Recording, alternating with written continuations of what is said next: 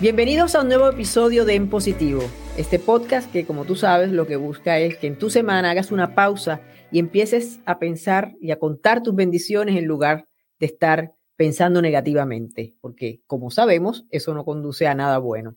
Hoy tengo una invitada que viene a aportar, como siempre les digo, gente que su propio ejemplo de vida habla por ellos mismos, no tienen que dar una cátedra para enseñarnos, porque con su propio ejemplo, lo que han logrado en la vida, hacen una gran diferencia.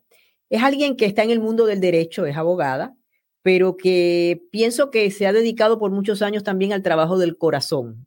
Y les voy a explicar un poco a qué me refiero. Me refiero a que ha utilizado su profesión para ayudar a muchísima gente, es una mujer de fe, y acaba de sacar un nuevo libro que se llama Combatiendo la Ansiedad. Con nosotros, la que se conoce como el ángel de la justicia, así la conocen millones de hispanos, la abogada Jessica Domínguez, directamente desde Los Ángeles. Saludo, ¿cómo estamos? Muy contenta, agradecida, bendecida de estar aquí contigo y tener una conversación con alguien que muchas, muchas mujeres admiramos, queridas Lourdes. Muchas gracias por la invitación. No, igualmente, igualmente. Abogada, un segundo libro. Con el primero le, le fue muy bien y, y quisiera entender un poco este concepto de Mujeres Victoriosas, que así se llamaba el primer libro, y de qué, en lo que se convirtió ese libro, porque es un movimiento más que un libro. Así es, Lourdes, te cuento que cuando yo escribí ese libro lo hice por obediencia, porque no es fácil, pienso, para las mujeres ser transparentes, vulnerables, y tuve que contar una parte de mi historia muy difícil para mí, porque es cuando le dije al mundo, acabo de tomar una decisión de obediencia porque Dios me dice, comparte con el mundo por qué tú recibes esas victorias, comparte con el mundo ¿por qué es que yo te doy mi gracia, mi favor de una manera acelerada? Porque trabajas para mí. Y al compartir este libro, tengo un hijo que es número uno en todo lo que se trata de las redes sociales y me dice, mamá, hay mujeres que te escriben todos los días con sus historias. ¿Qué tal si en lugar de solamente presentar tu libro, empezamos este movimiento de Mujeres Victoriosas? Y así se convirtió. Eh, tenemos mujeres en todo el mundo, de diferentes países en Latinoamérica, también Iberoamérica, en España, de mujeres que están no solamente compartiendo su contenido en estas plataformas, pero que nos recuerdan que para Dios no hay edad, que, que nuestro Dios es el mismo Dios ayer, hoy, mañana, no es un Dios anticuado ni del pasado, no es, nuestro Dios es Dios y punto. Y por lo tanto, creo que hemos recibido tanto cariño de mujeres mundialmente. Obviamente usted, como yo decía al principio, es una mujer de ley, pero también es una mujer de fe. Eh, ahora hace este libro donde abre su corazón, desnuda su alma y habla de un tema que es, impacta a tanta gente, como que hablamos de unos cuarenta millones de personas en Estados Unidos que padecen de ansiedad. Es un tema tabú, como todos los temas que tienen con, que ver con salud mental. La gente se queda calladita, no le gusta decir que padece de eso, de depresión, que le dan ataques de pánico. Pero la realidad está ahí, las cifras están ahí, y hacer un libro sobre eso, pues uno piensa que, que sí, que va a ayudar a mucha gente, sobre todo siendo una figura conocida. Pero mi pregunta es, ¿por qué ahora? ¿Qué pasó en este momento para que sintiera que era la oportunidad para sacar el libro? Honestamente, del fondo de mi corazón, te digo que fue porque lo hice esperar un largo tiempo. El episodio que yo cuento en el libro sucedió hace tres años. Y algo dentro de mí no quería compartir. Yo, es como que Dios, yo te sirvo, yo te obedezco, pero por favor esto no, esto es privado, esto no, esto no, no me obligues a contarlo. Pero hay momentos en que pasamos a solas con Él y el susurro, porque es una vocecita bien pequeñita, el Espíritu Santo es bien gentil, no empuja, no fuerza, no te obliga. El Espíritu Santo nomás te recuerda para quién trabajas, a quién estás sirviendo. Y si es una mujer solamente que hemos ayudado ya en estos pasados días con mi admisión, con mi confesión, de que se vale ser ser humano. La palabra no dice que vamos a vivir unas vidas perfectas. Inclusive la palabra está llena de historias de personas que pasaron por el desierto y pasaron por momentos tan difíciles. Y es lo que yo cuento en el libro, que aunque me llegó ese momento tan difícil, mi familia, mi esposo y mis hijos me sacaron de trabajar. Y yo sentí como que fuera el castigo más grande de mi vida, Lourdes, porque yo no podía admitir que estaba pasando algo malo, pienso que llegó el momento de, nunca me voy a olvidar, este hombre súper exitoso, súper exitoso, uno de mis queridos amigos, líder en la comunidad, en, en los uh, medios de comunicación, y sabía que yo estaba en este sabático uh, obligatorio, y le conté toda confianza de lo que estaba pasando. Me dice, me imagino que ese es tu próximo libro. Le digo, no, yo no le voy a dejar saber al mundo que soy débil, Lourdes, yo no le voy a dejar saber. Claro. Y dijo, ¿por qué la mujer tiene que pensar que pasar por esta situación es equivalente a ser débil? Y me dejó pensando en ese momento, yo que, te imaginas, tengo un, pienso, un don para la conversación y para hablar, y en ese momento me quedé como, tienes razón, ¿qué contesto? Y por oración, debido a, a como te digo nuevamente, un paso de obediencia, Salió, salió este libro. Pienso que sale en un momento importante porque estamos saliendo de la pandemia, pero ha afectado a muchas mujeres, a muchos hombres. Yo lo veo diariamente en la profesión que ejerzo, y qué difícil es que una mamá, que un papá acepte que está pasando por una situación de salud mental y que busque la ayuda necesaria. Vamos a, a hablar un poquito de ese incidente para que la gente entienda a lo que estamos haciendo referencia, los que no han leído el libro todavía. Eh, ¿Qué fue lo que pasó en la vida de esta abogada? Que necesito que hablemos de, de su historia de vida porque es maravillosa, cómo, cómo llega a convertirse en la persona que es hoy. Pero antes de eso me gustaría explicar qué fue ese, ese stop, ese detente que le puso la vida y que la hizo pensar las cosas de otra manera y entender que tenía una situación que resolver. Yo acudí a una conferencia hermosa. Era de mujeres en el ámbito de la ley, pero mujeres juristas muy exitosas, como por ejemplo la ex general, fiscal general de los Estados Unidos, la abogada de los Estados Unidos ahí presente, juezas, diferentes personas que habían llegado en sus vidas tan lejos ejerciendo la ley. Había diferentes, le podemos decir, en medio de la gran conferencia había conferencias pequeñitas, ¿no? Cómo cuidarte más, cómo cuidar más de tu familia, cómo seguir alcanzando tus metas sin sacrificar lo más lindo que tienes en la vida, que es tu familia. Y cuando hablaban las juristas, cuando hablaban las panelistas, yo mentalmente sonreía como no tienes una idea. Pues yo gozaba diciendo, check, check, check. Como que yo había, todo lo que ellas decían para hacer, yo ya lo había hecho, tantos logros, muy feliz yo.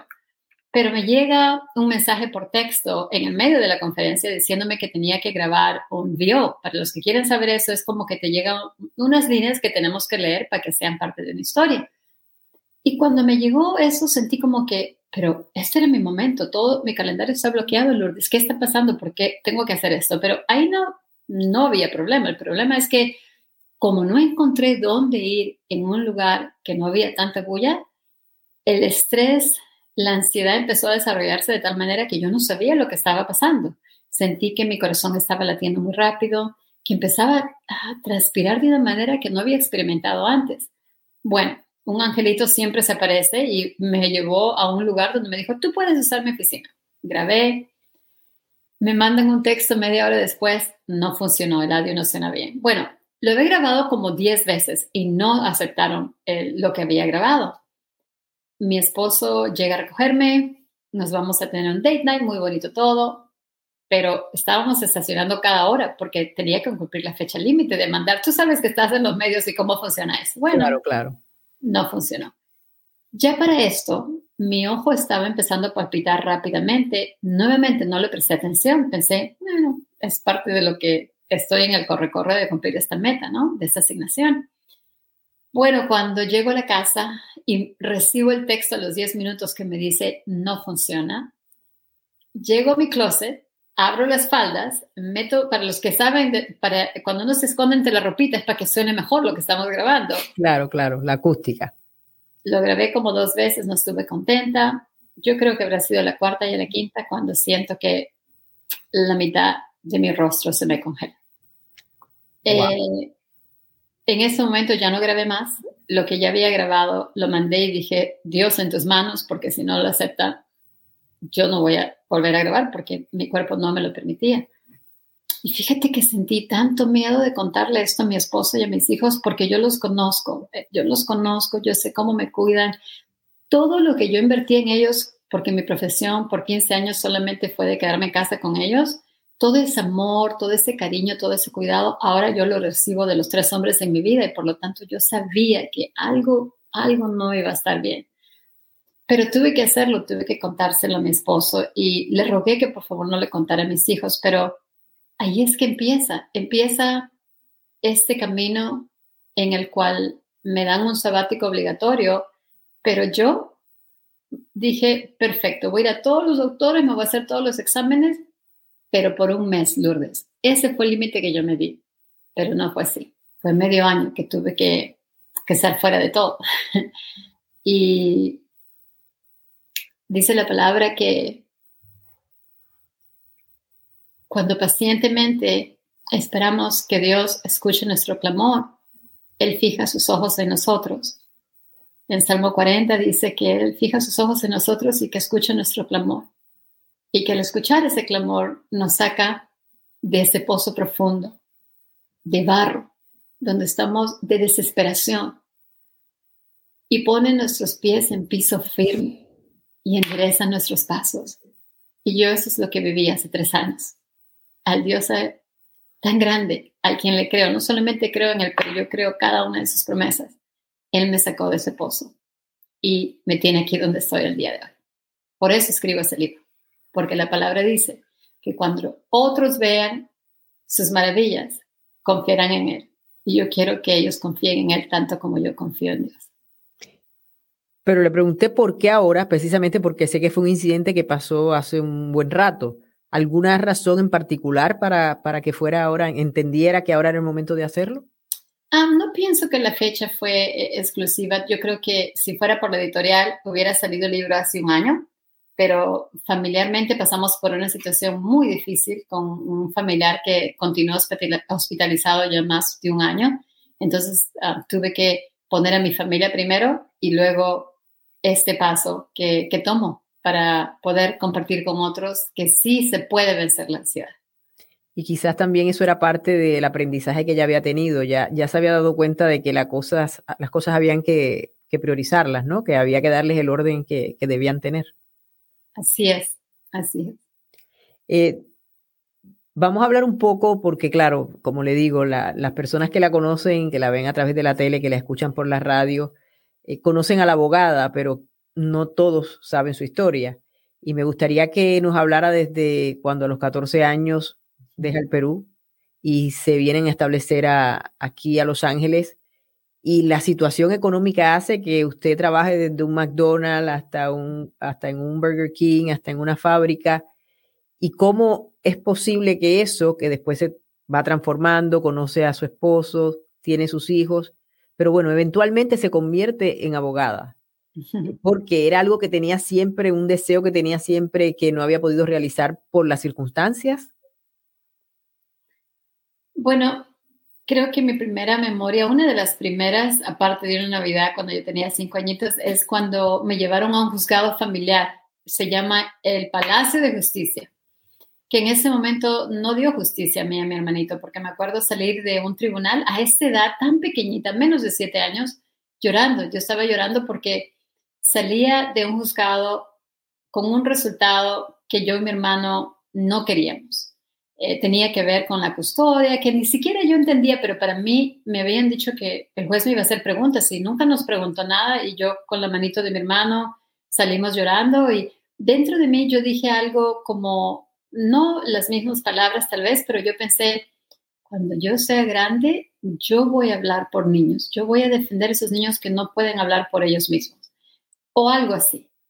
Y cada vez que crecía, mis abuelos me daban dos opciones. Tienes que ser doctora o abogada. Y pues en la química, malísima. Entonces por ahí me va a ser.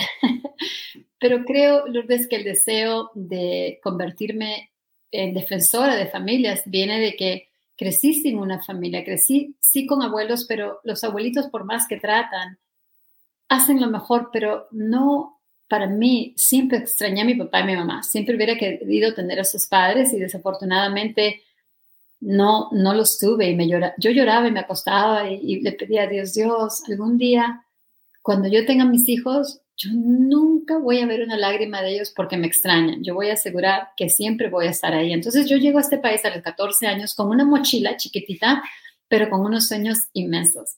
Dos.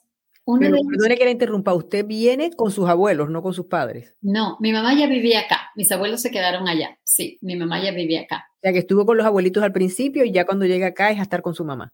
Exacto, con mi mamá y otros familiares, porque habían, eh, como cuando se juntan muchas personas para que se puedan, puedan salir adelante, entonces claro, llego claro. a un lugar desconocido, porque claro, a esa edad uno quisiera encontrar estabilidad, pero desafortunadamente no fue así. Pero a los catorce años me dice, y mi sueño era tener mi familia y llegar a ser abogada algún día. Entonces, cuando yo llego, no hay la posibilidad de estudiar en las mañanas, como muchos jóvenes que llegan y pueden ir a la escuela, lo que llamamos el high school, la secundaria. Yo ya venía bien avanzada en esos cursos de todas maneras con mi diploma de, de high school, de secundaria. Entonces, empecé a trabajar, empecé a trabajar primero en factorías porque eh, allá lo que sucede, llegamos a New Jersey y lo que sucede ahí es que durante el frío cierran algunas, te dan layoff, tiempo libre y nomás te contratan cuando no hace tanto frío. Y yo trabajé en compañía de galletas, trabajé en compañía de cosméticos y a esa edad, a los catorce años, yo en menos de un mes me convirtieron en supervisora porque imagínate, con esa energía que todavía continúo teniendo, no, yo hacía que mandaran, eh, eran, por ejemplo, en la de cosméticos, teníamos que mandar los lápices labiales.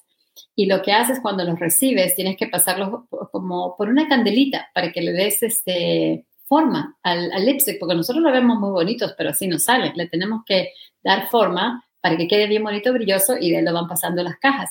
Y como yo era tan, y, y mi grupo que me seguía, todos querían mandar lo que más pudieran, entonces me hicieron supervisora, pero eso no significa que no te dieran layoff. Si tenía que despedir a los más nuevos, yo era parte de ese despido, a la próxima compañía, la compañía de galletas. Luego, en los veranos, empecé a trabajar en el Burger King hasta que eventualmente por el clima nos mudamos aquí. Aquí trabajé también en Los Ángeles, trabajé en los McDonald's, trabajé en el Burger King. Me encantan los, ya no, ya no los como, pero en esos años. Pero los, lo recuerda con cariño esa época. Sí, con mucho, mucho cariño, mucho agradecimiento. Porque en realidad, y en la noche, eso sí, en la noche, iba a la escuela de adultos y tomaba clases de inglés como segundo idioma. Y aprendía con mis amigos, la mayoría eran puertorriqueños, ya personas adultas, no tenían la edad que yo tenía. Y ellos me enseñaron, los, me enseñaron, los puertorriqueños hablan el inglés pues, perfecto, los que vivían allí. Y, por ejemplo, a la hora del break, porque teníamos dos breaks, nos íbamos a unos cuartos grandes porque había mucha gente en las factorías. Y me acuerdo que yo decía que me pasen la sugar, porque ellos me ayudaban a hablar inglés, no querían claro. hablar en español. Y yo le decía, sugar, please, no. Say sugar, like sh- sugar. Yo, oh, okay, sugar, okay. Y de ahí cuando les contaba yo algo, de, de, así le decía, no, my cry, my cry. No, your tear, say tear, para lágrimas. O sea, no digas que estás llorando, estás hablando de una lágrima. Y nunca olvidaré que fueron mis profesores. Esa es mi historia. Llegué... Y después viví por años. Los ricos la ayudaron, nosotros somos buena gente. Sí, sí, sí. me, fíjate que hace muchos años me, y me llevaban, eran tan buenos, Lourdes, la gente que Dios mandó a mi vida, que me, mandaba, me traían para compartir ajos con habichuelas, y uh, habichuelas coloradas, ajos con gandules y habichuelas coloradas. Y me decían, dilo como nosotros. Y yo, dime cómo se dice y sigue invitándome. Muy buenos, muy buenos, sí, muy agradecidos. Uno siempre se encuentra angelitos por ahí. Bueno, ¿y cómo? Que, sé que antes de que ya hiciera realidad su sueño de estudiar Derecho, el amor apareció en su vida. Sí, sí, mi esposo de hace treinta y siete años, mi querido esposo, siento que honestamente Dios me lo mandó a mi vida porque él andaba ya en los caminos de Dios y me compartió eso, me dijo, de, desde que... Eh, saliéramos, éramos amigos nomás, me dijo que cuando él se casara tenía que ser con una mujer que está en los caminos de Dios y yo, pues, ¿cómo se hace eso? ¿Qué, qué clase tomo? Pero, no se lo dije a él, pero luego aprendí que lo, tenía claro, que... lo pensó lo pensé nada más, pero entonces sí. Se casa, tiene, tiene sus hijitos, pero el sueño seguía ahí. El sueño seguía ahí y él prometió, porque una de las promesas que él me hizo es que yo iba a terminar mi sueño de, de estudiar. Y como nos casamos, nos enamoramos tan jóvenes, pensamos, nos casamos, ahorramos un poquito, tú vas a la escuela por los, pasados ocho, uh, por los próximos ocho años y pues no vamos a tener familia hasta que tú termines tu sueño, porque yo sabía que si tenía hijos quería estar ahí en los momentos que yo no puedo tener amistades. Pero esa es la historia corta. Dios escucha los planes y a veces se mata de la risa, ¿no? Porque dice, jajaja, ja, ja, Jessica, ocho años sin hijos, pues vas a ver. Uh, J P nació, esperé hasta los tres años para matricularlo en lo que le llaman el kindergarten tres, o sea, a kindergarten, pero a la edad de tres añitos nada más. Eh, J P empezó la escuela y yo me matriculé de, de nuevo en el college. Y cuando tenía más que un semestre de regreso, mi segundo hijo, Dios nos manda a nuestro segundo hijo. Y bueno, de ahí ya me quedé en casa por quince años. Pero, Lourdes, no dejé de estudiar ni un semestre. Embarazada, con bebés pequeños, tomaba aunque sea una clase de educación general. Y le digo a las mujeres que no me da vergüenza decir que me tomó quince años llegar a convertirme en abogada, pero con mucho orgullo, con mucho orgullo. Y, y entra en inmigración y, y cambia vidas, porque sé que el nombre este de Ángel de la Justicia viene precisamente de todas las vidas que ha impactado y de cómo su meta siempre es reunificar, ¿no? Y hemos visto que usted se involucra mucho en los casos y, y, y pone todo el corazón y muchas veces ni siquiera cobra. Fíjate que Dios ha sido bueno porque yo pienso que Él ya tiene un resultado para esas familias y que Él necesita a quien asignarles ciertas tareas. Eso es lo que yo creo. Porque en mi fe, en mi fe yo tengo que creer que cuando estoy observando las circunstancias y, a, y todo es no, ley, no, no, no, no. Tengo que arraigarme solamente a él y decir, si tú los trajiste asignados aquí por un motivo, yo no voy a dejar de pelear. Y hay tanta gente, tantos angelitos que él me manda. Yo llamo, llamo, mando textos y, y correos electrónicos. Antes eran faxes, ahora no, ahora es correos electrónicos. Y, y no me doy por vencida. La persistencia es mi, mi esposo dice, tu segundo nombre es Persistencia. Jessica Persistencia Domínguez. En este trayecto de, como persona de fe, eh, en estos caminos de, de ayudar a la gente, porque claro, ser abogado, bueno, la profesión no tiene muy buena fama, pero los buenos abogados que sí de verdad están en la profesión para ayudar a la gente, es algo que es casi que inherente, ¿no? Eh, porque tú vas a entrar en un caso a representar a alguien para lograr un objetivo, pero en este caso ese objetivo es totalmente, eh, cambia vidas, ¿no? En, cuando se trata de inmigración. ¿Cuál es el, el caso que, que más la ha impactado y que siempre va a recordar precisamente porque, no sé, quizás porque fue bien difícil, se daba por perdido y usted logró ganarlo, o porque sintió verdaderamente que cambió esas vidas? Mira, hace unos años una coach en mi vida me mandó a hacer como lo que llaman el timeline de tu vida, de tu carrera. Y es increíble cómo para cada Navidad, como que Dios dice, oh, no me he olvidado de ti, pum, ayúdame con eso. Es como, esas son las veces que como que, ok, no puedes estar libre todo el mes. Vamos a ver qué te mandamos a ti y a tu equipo. Porque yo siempre les digo, no hay Jessica Domínguez sin la U de you, de cada persona en mi equipazo. Yo trabajo al lado de ellos, no adelante de ellos, al lado de ellos. Y creo que hay muchísimos, muchísimos. Cada año puedo ver um, a muchos, los dreamers que han salido, me los han castigado, separado a sus bebés y Dios me ayuda a traerlos de regreso. Uh, el señor que su esposa le falla, yo estoy con COVID y uh, el Departamento de Estado los mantuvo separados por error porque lo confundió con alguien más y como Dios me permitió ir a la frontera y traerlo. Uh, la mujer que pasó en cárcel por tantos años, pero hay uno, tal vez que, que hasta ahora me acuerdo. Tal vez porque como niña pasé por situaciones tan difíciles. Y la bebé, bebé, pero tenía siete añitos de edad. La habían mandado a traer de El Salvador. Y en el camino aquí, tan ingen- inteligentemente, cuando la dejaron usar el baño, ella le dice a otras personas, ayúdenme, porque esos hombres que me traen ahí están abusando de mí. Y las personas llamaron a la policía inmediatamente, pero la policía no llegó a tiempo. Pero en el próximo stop del bus, que eran dos horas después, la policía mexicana llegó, rodearon el bus, arrestaron a los abusadores, me detienen a la niña y la quieren deportar de regreso a su país.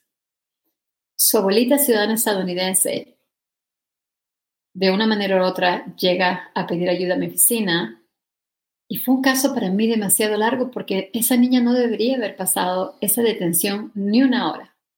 Ni un niño debe pasar la separación familiar, y mucho peor aún si ha sido víctima de un crimen tan feo.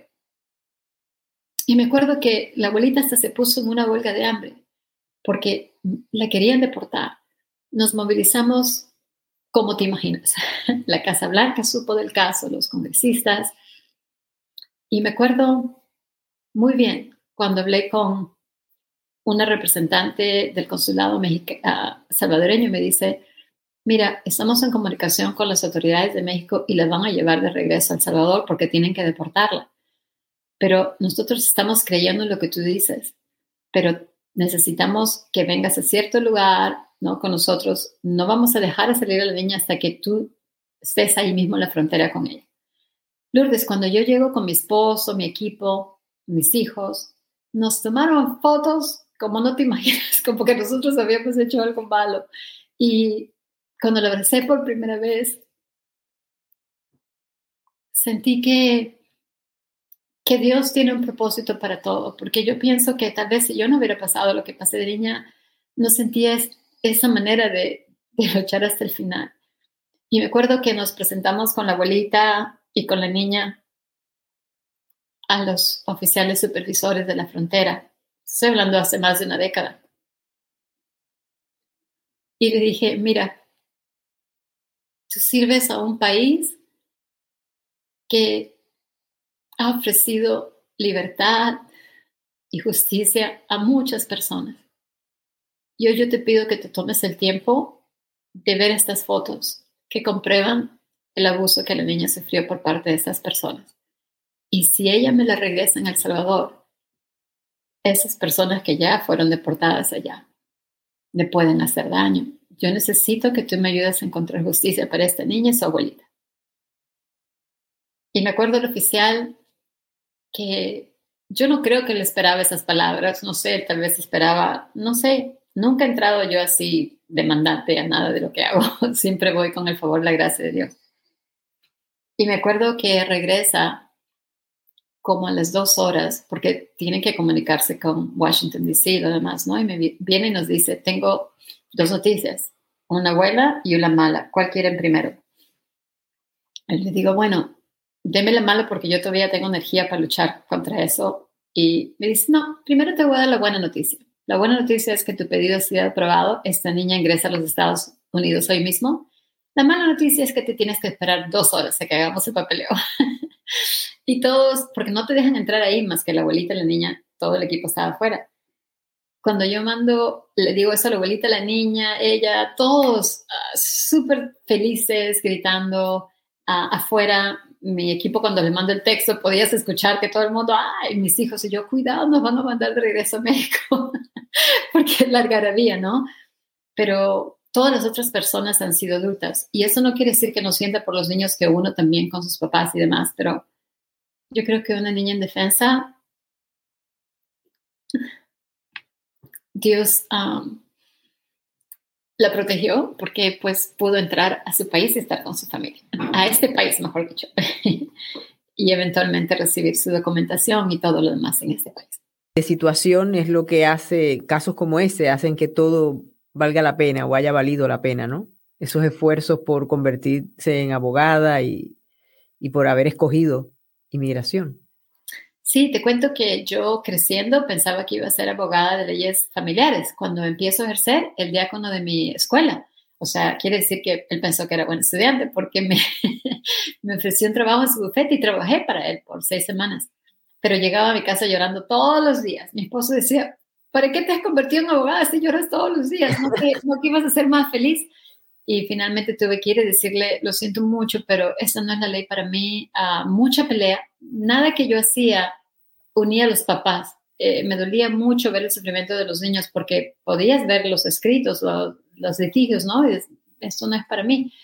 Y gracias a ese, a ese diácono, que en paz descanse, que, que vio mi corazón, él me dijo: te voy a recomendar, porque yo le pregunté, ¿no conoces a otros? Porque él, siendo diácono por treinta años, profesor, conocía a muchos estudiantes que habían pasado por la Facultad de Derecho, y me refirió a uno de sus ex estudiantes en su mismo edificio, y el mismo día me contrató.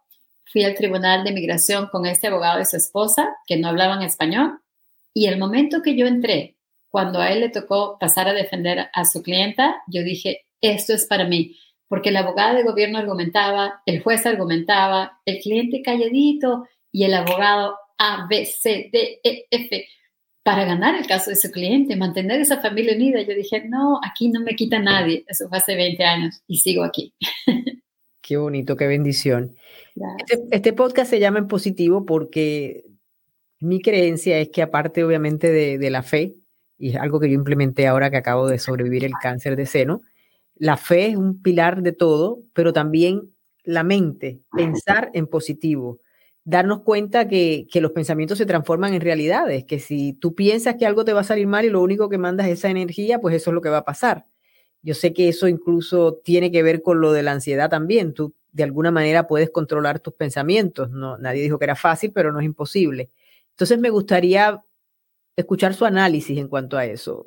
¿Piensa usted también que, aparte de la fe, es importante que pongamos de nuestra parte nosotros en, en cuanto a, a pensar en positivo?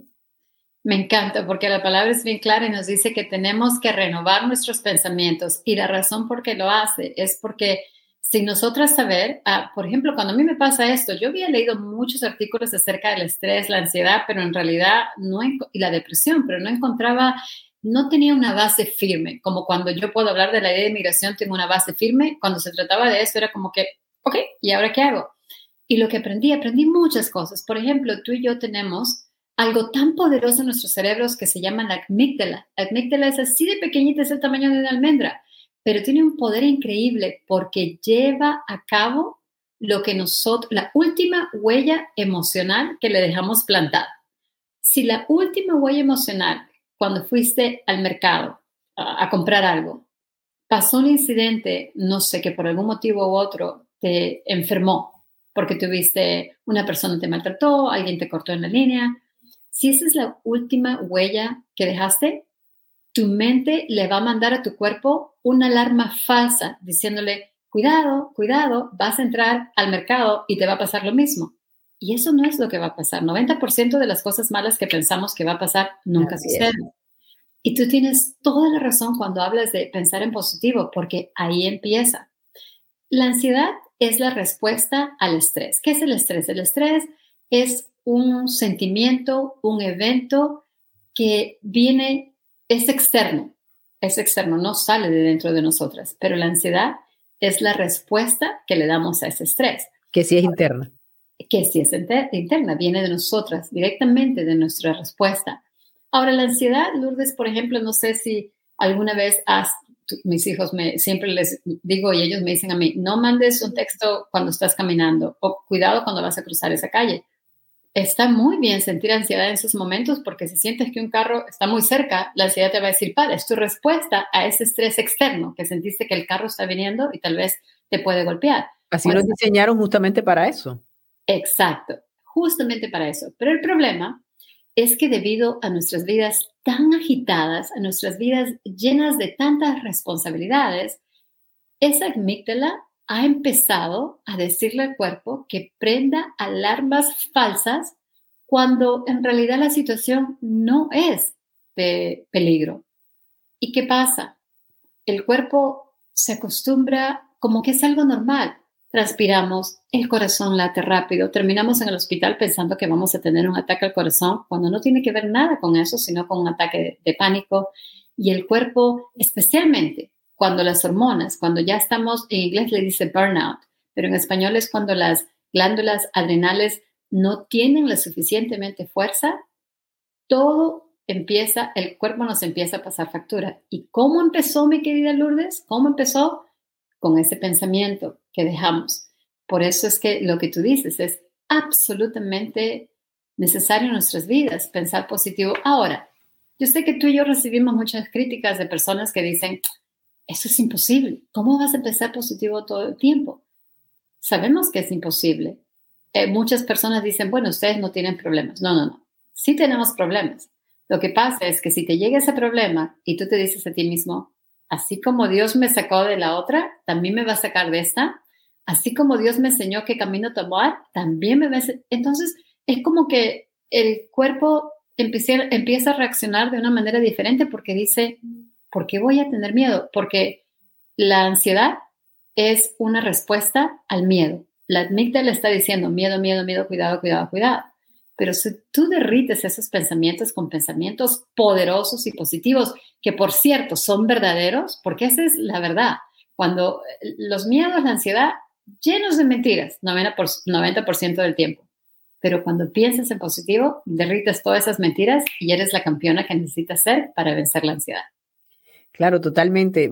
Eso que usted comenta de que la gente, yo siempre lo, casi siempre sale a relucir en, en los episodios, que yo siempre aclaro, le digo, ser positivo no es que no te van a pasar cosas, sino que vas a tener las herramientas adecuadas para manejarlo, porque vas a tener la actitud que debes tener para manejarlo. Pero antes yo lo decía, ahora ya yo lo viví. O sea, yo podía decirle a la gente que fueran positivas. A mí me tocó bien duro, me tocó cáncer del seno, cáncer de piel, un divorcio, todo eso en un periodo de meses, y yo mantuve mi positivismo y además lo hice público. Dejé que el, todo el proceso la gente pudiera compartirlo conmigo, porque ahora sí no me pueden decir que uno es positivo porque no le pasa nada. Un poco que me pasó de todo, pero uno tiene que tener en ese momento la capacidad de discernir y darse cuenta de que eso que te está pasando no eres tú, no te define y no te vas a quedar ahí siempre. Tienes que ir pensando en eso de que mañana va a ser mejor y pasado mañana va a ser mejor. Y en mi caso, pues los pilares grandes que me sacaron de eso eh, fueron mi fe y mi positivismo. Entonces ya no es un cuento que yo hago, es algo que yo viví. Igual que cuando usted comparte su historia, todo lo que pasó a través de su vida y llegar a donde llegó es porque eso funciona entonces, ¿no? Algo, algo debe haber uno hecho bien. Bien dicho, bien dicho, exacto. Testimonios, evidencia, yo siempre digo, cuando contamos nuestros testimonios es evidencia número uno de que sí hay problemas, de que la vida no es perfecta, pero también más importante que eso, es evidencia que hay un Dios que está presente y que nos va a dar ese camino. Yo pienso que Él es el que nos ayuda a salir de esos momentos y eso no significa tampoco que no vamos a tener problemas, porque equivocamente muchas personas cuando te, te culpan de ser muy positiva, no dicen, ah, pues tú no vas a tener más problemas. No, no, la vida continúa. Lo que pasa es que como ya me caí siete veces, la octava me voy a levantar más fuerte porque ya sé que me caí siete y me levanté, así que tengo que seguir levantándome positivamente. Cuidado que no se habla mucho, pero existe incluso un concepto de positivismo tóxico y mm. es cuando la gente se le pasa la mano, porque entonces está pasando algo y quieren ser tan positivos que no admiten lo que está pasando, no manejan la situación y las cosas obviamente no van a cambiar si tú no haces algo al respecto, porque ser positivo de nuevo no es estar en una alfombra mágica y, y que todo se va a resolver solo. O sea, tú tienes que poner tu mente, tú tienes, si eres una persona de fe, tienes que orar, si eres una persona, eh, o sea, los recursos que tú hayas decidido que vas a utilizar para, para mejorar tu situación, tienes que hacerlo, porque no puedes quedarte de brazos cruzados. Y recuerdo que una de las cosas que eh, cuando estuve leyendo las entrevistas y eso que, que usted ha ofrecido, usted habla de cómo integró cosas en su vida, como por ejemplo la meditación, que está probado que, que verdaderamente nos puede ayudar en esos casos. Háblenos un poco de esa experiencia. Wow, esta mañana cuando estaba meditando, mira, la meditación en este punto en mi vida me ha ayudado a llegar a un nivel de paz, de tal manera que mi sistema nervioso lo anhela, como cuando tienes, está antojado de esa manera, mi sistema nervioso está antojado, en lugar de irme, irme a comer una tortilla, mi, mi sistema nervioso dice, vamos a hacer yoga, vamos a hacer meditación esta mañana. Tenía un calendario. La satisfacción que devenga de eso, ¿no? eh, tenía un calendario llenísimo. Hubiera sido muy fácil sacrificar esos cuarenta y cinco minutos y decir, hoy no. A veces lo hago por quince minutos solamente, no por cuarenta y cinco, pero hoy día sí me di el regalo a mí misma de tomar los cuarenta y cinco porque había viajado, mi espalda lo sentía. ¿Y sabes qué pasa cuando tú respiras y le das a tu sistema nervioso? Que en medio, medio de, medita- de la meditación yo sentía cómo mi sistema nervioso estaba disfrutando así como que te comes un postre, como que yo sentía que la respiración en esos minutos era como, el resto del día yo no voy a respirar así, el resto del día voy a estar corriendo, trabajando, caminando, pero en este momento que he llegado a este nivel de tanta relajación, Gracias, Jessica, por haber encontrado el tiempo para ti misma. Eres una campeona. Y ya, ya, y mañana lo vuelvo a hacer porque hoy día me recordé lo importante que es regalarle a mi sistema nervioso ese momento que necesita. Lourdes, ¿tú sabes que hay mujeres que tratan de perder peso todas las semanas del año? Me imagino que sabes. Que luchan por perder peso.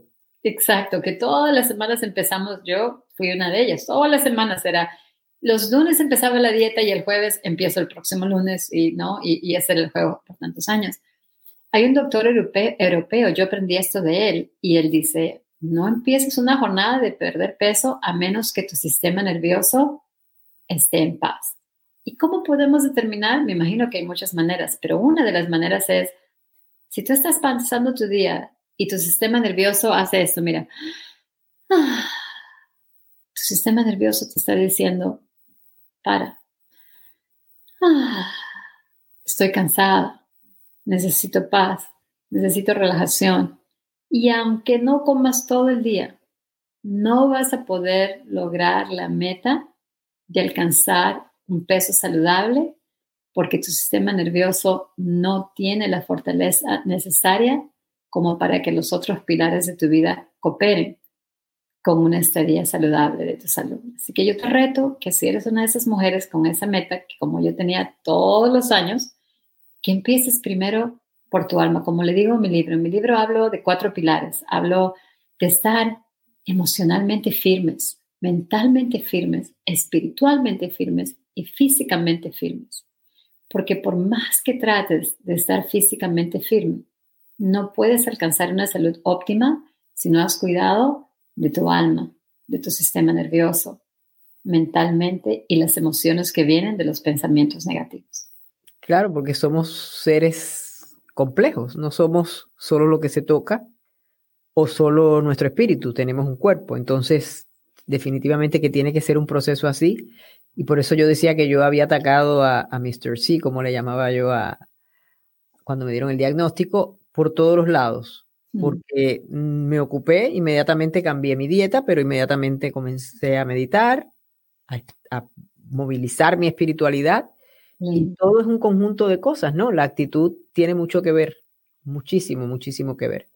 Mm. Bueno, me gustaría para terminar una reflexión final que no necesariamente tiene que ser sobre la ansiedad o el libro, sino una, un consejo, vamos, que usted que... que ha transitado por la vida enfrentando dificultades como enfrentamos todos, pero también logrando tantas metas, ¿cuál sería la reflexión para mi tribu, como le digo yo a, a mis seguidores? Qué lindo. Bueno, qué gran tribu, porque siguen a, a una guerrera. Lo que tú has logrado, con lo que has luchado, definitivamente es un gran ejemplo para todas nosotras. Y yo pienso que si yo pudiera dejar algo con ustedes en esta noche, sería algo que le digo a mis hijos muy a menudo.